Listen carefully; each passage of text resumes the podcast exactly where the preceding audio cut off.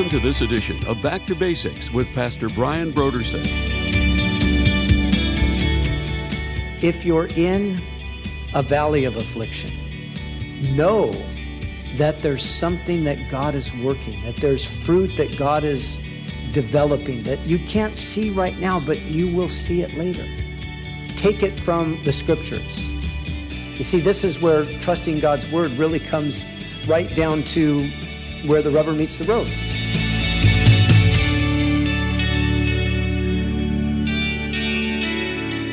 Today on Back to Basics, Pastor Brian continues his study in the book of Genesis. Join us as Pastor Brian concludes his teaching on Genesis chapters 41 through 42 in a message titled From Prisoner to Prime Minister.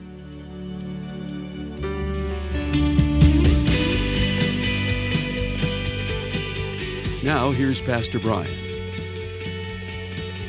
He said, the funny thing, he said, you know, the funny thing is my church office is right across the street from my former parole office. So every he said every morning when I'm going to the office, I wave to my former parole officer, "Hey, how you doing this morning?" You know, and and he said, you know, the policemen that used to arrest him now call him, you know, Mr. Zamora and all of this stuff, you know, and and and anyway, he's up for a full pardon. They're going to uh, expunge his record and take those two strikes off of his record because of the radical transformation. And the the um, the judge that sentenced him said uh, when he came back uh, before him again, the judge looked at him and said, You're not, you're not that guy. he said, Well, no, I'm not, but yes, I am. I,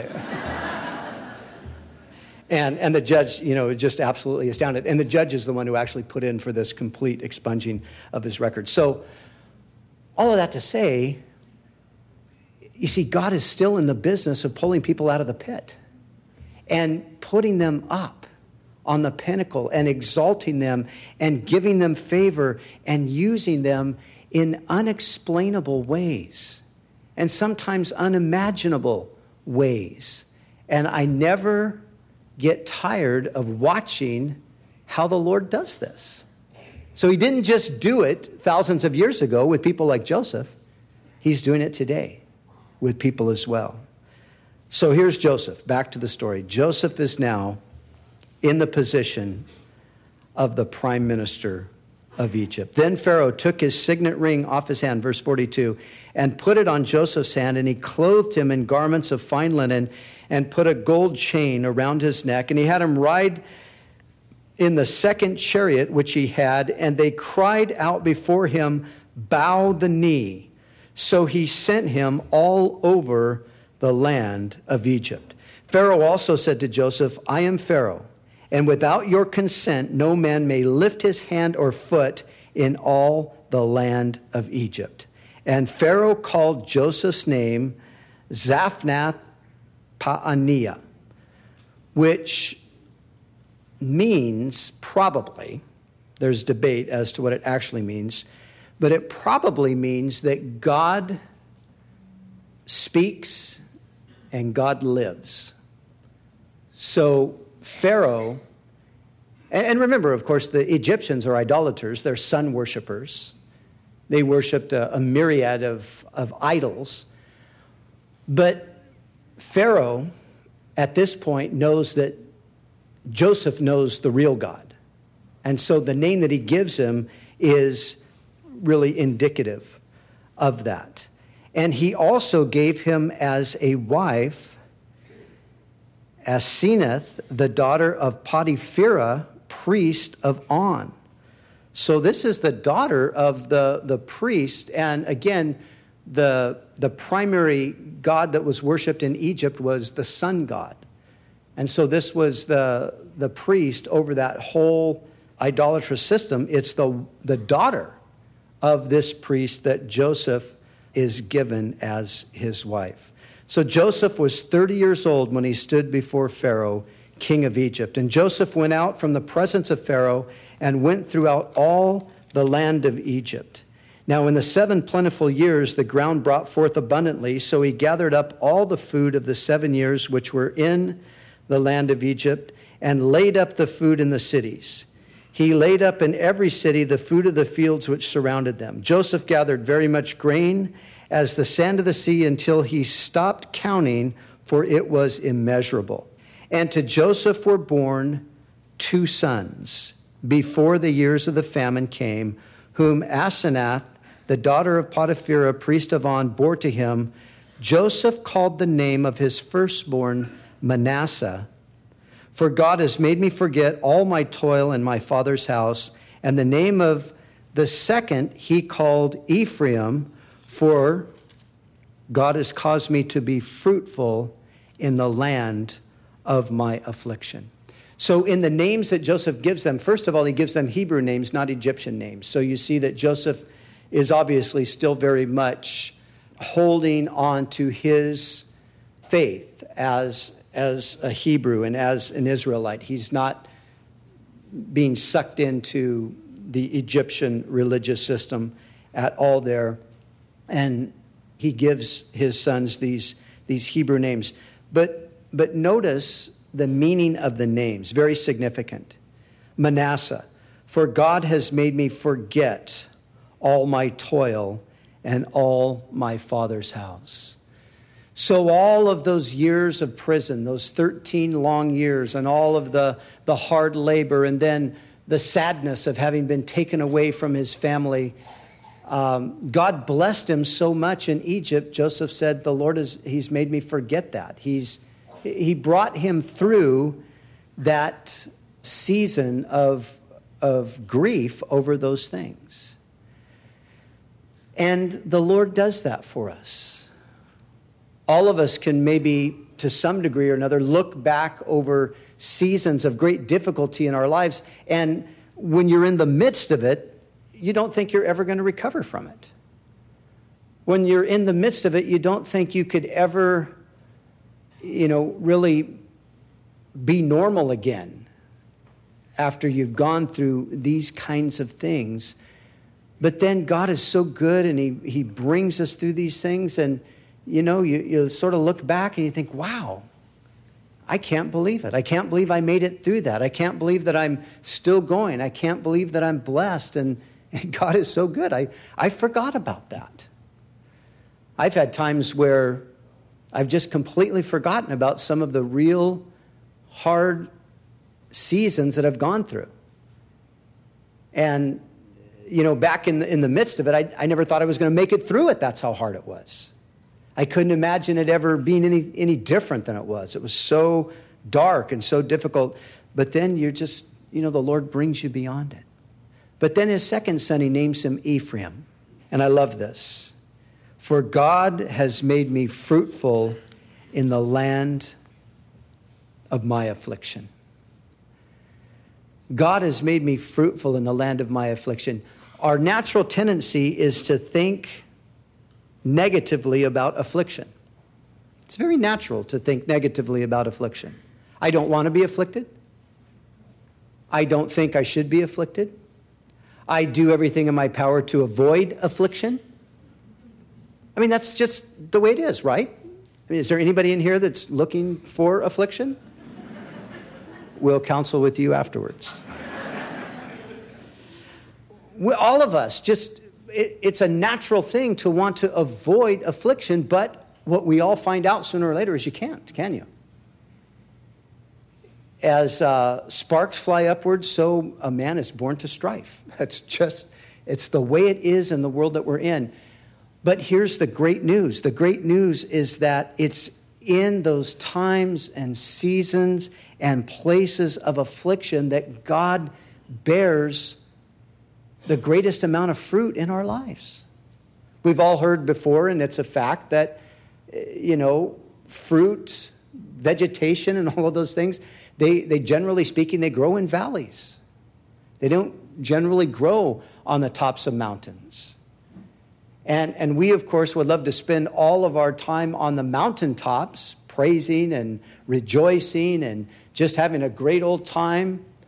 Who wants to go down to the valley where there's affliction? Who wants to go down to uh, the place where there's sorrow and weeping? But that is so often the very place where the greatest work is done and the best fruit is born in our lives. So God doesn't really consult us as to whether or not we will give him permission to lead us into valleys of affliction. He knows what's best for us. And so Joseph, you see, he can see clearly with hindsight. When you're in the midst of it, it's very difficult to see it that way.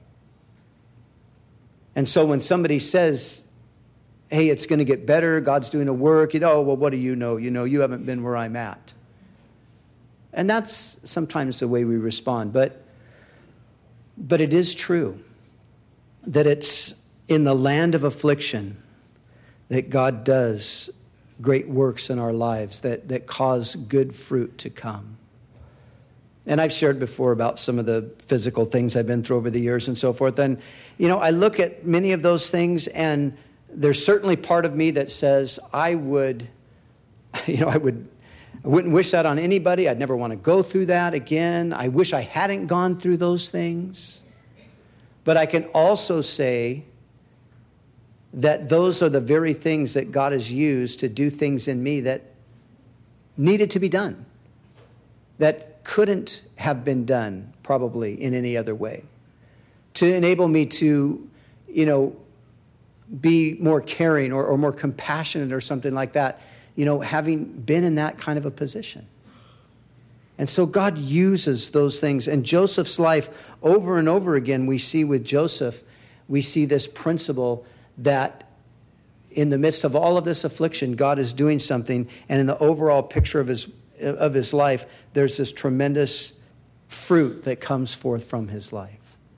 So if you're in a valley of affliction, know that there's something that God is working, that there's fruit that God is developing that you can't see right now, but you will see it later. Take it from the scriptures.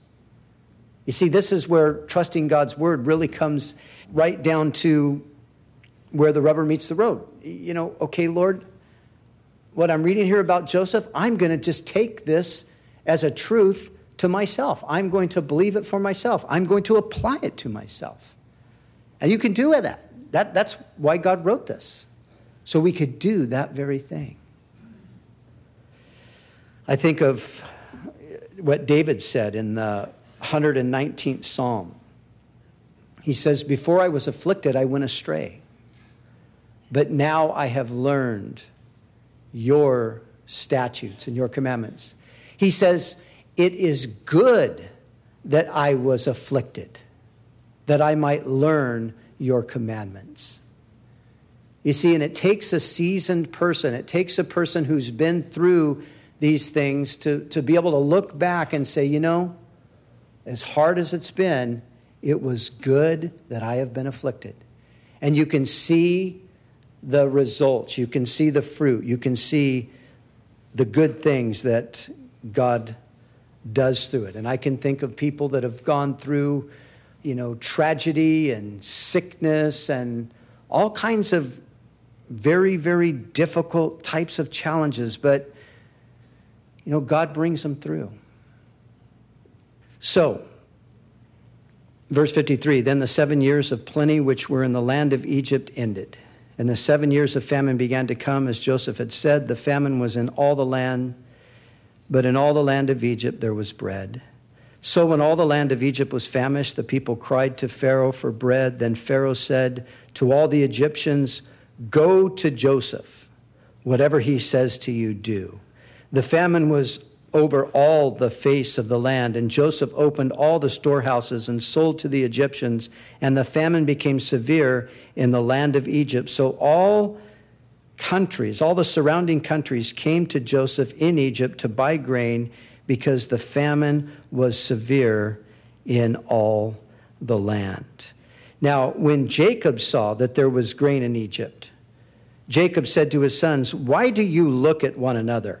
You know, Jacob seems to just be kind of fed up with the rest of these guys, you know. What are you doing just sitting around looking at each other?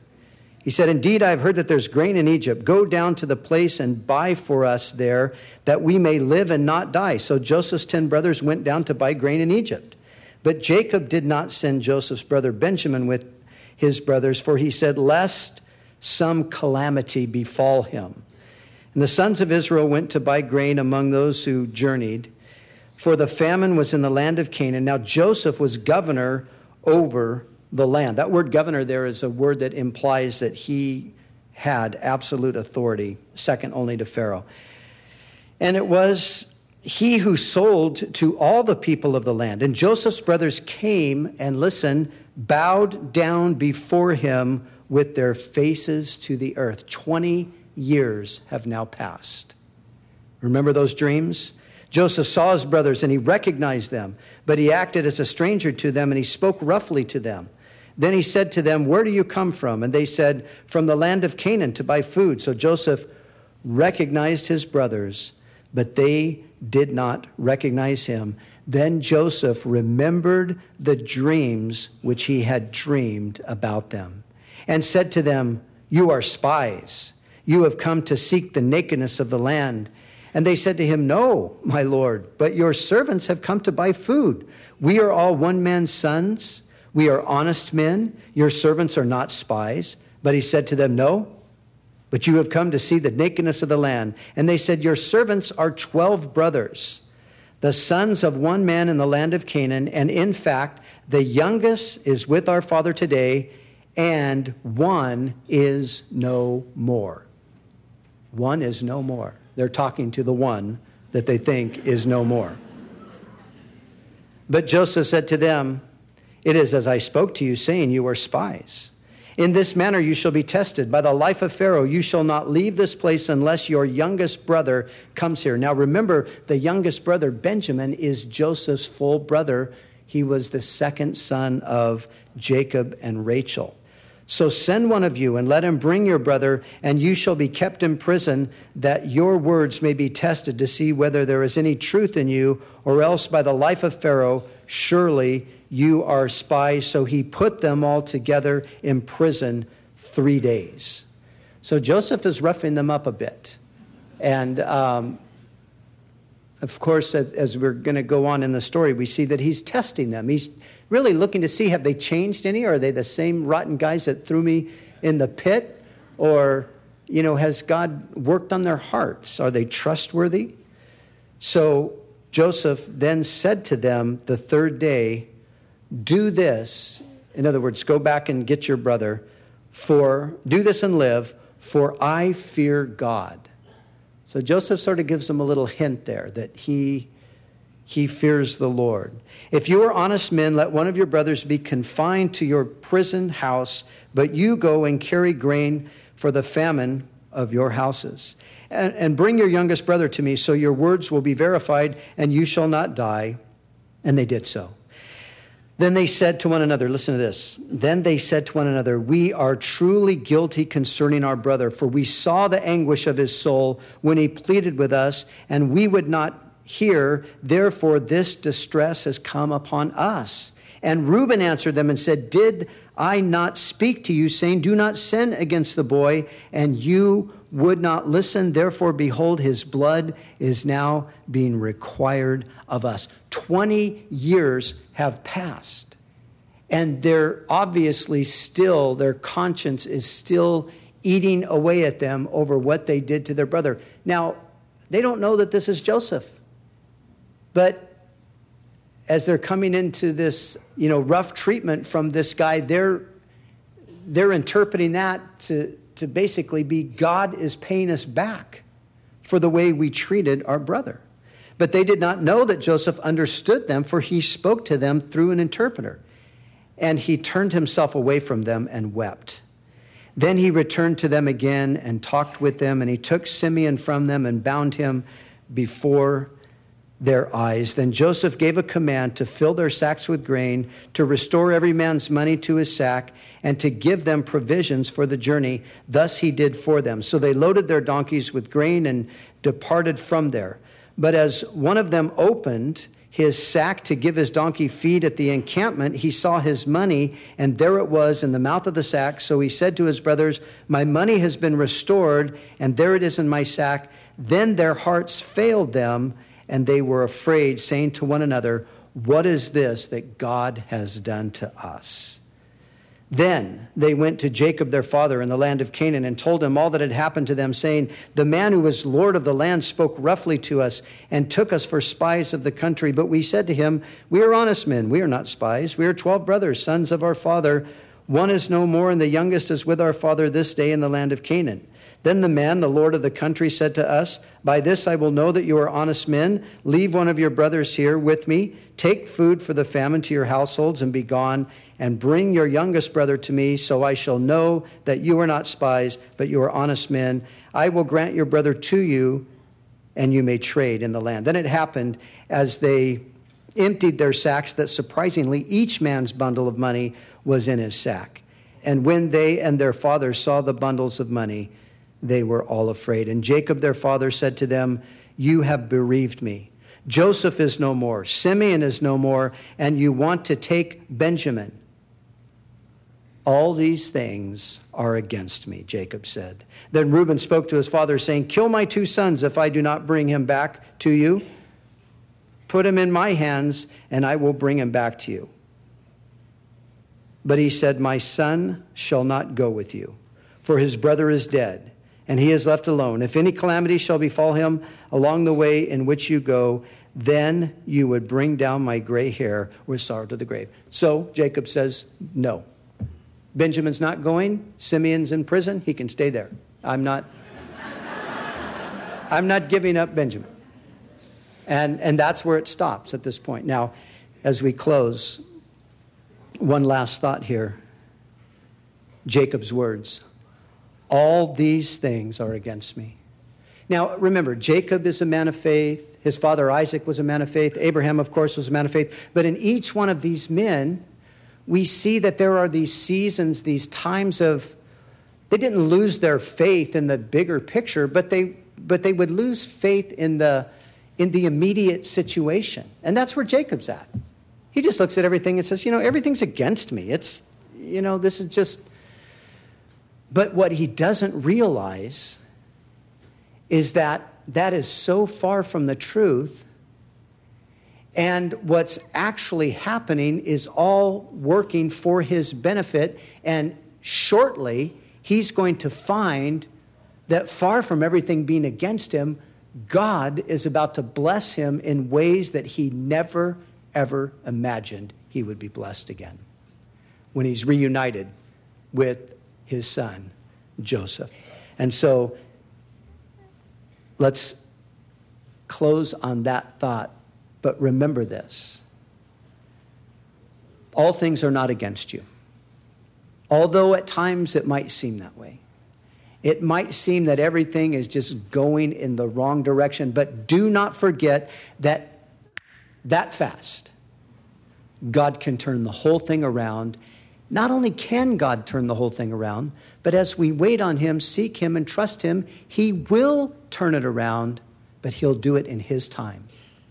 So believe, believe this testimony from Joseph, from Jacob, from the other examples in Scripture, and from people all around you who could testify, yeah, the Lord pulled me out of the pit in a second and set my feet up on a rock, He's going to do the same thing for you.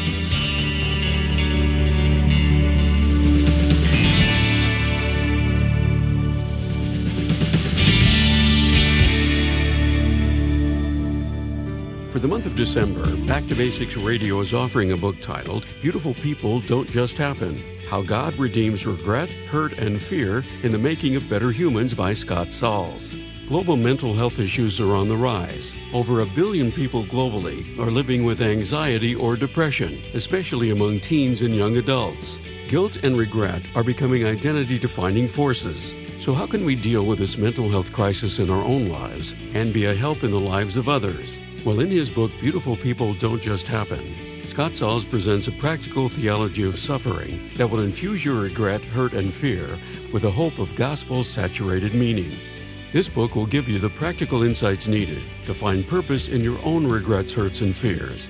So we encourage you to call us right now at 1 800 733 6443 or visit us online at backtobasicsradio.com. To order Beautiful People Don't Just Happen How God Redeems Regret, Hurt, and Fear in the Making of Better Humans by Scott Sauls. And when you give a gift to Back to Basics, we'll send you this book as our way to say thank you. We do appreciate your generous support of this ministry. We'd also like to remind you that all of our other resources are waiting for you at backtobasicsradio.com or by calling our request line at 1 800 733 6443. That's 1 800 733 6443. Our desire is to encourage you in your daily walk with God. We'll continue tomorrow with more valuable insights from Pastor Brian as we study together in the book of Genesis.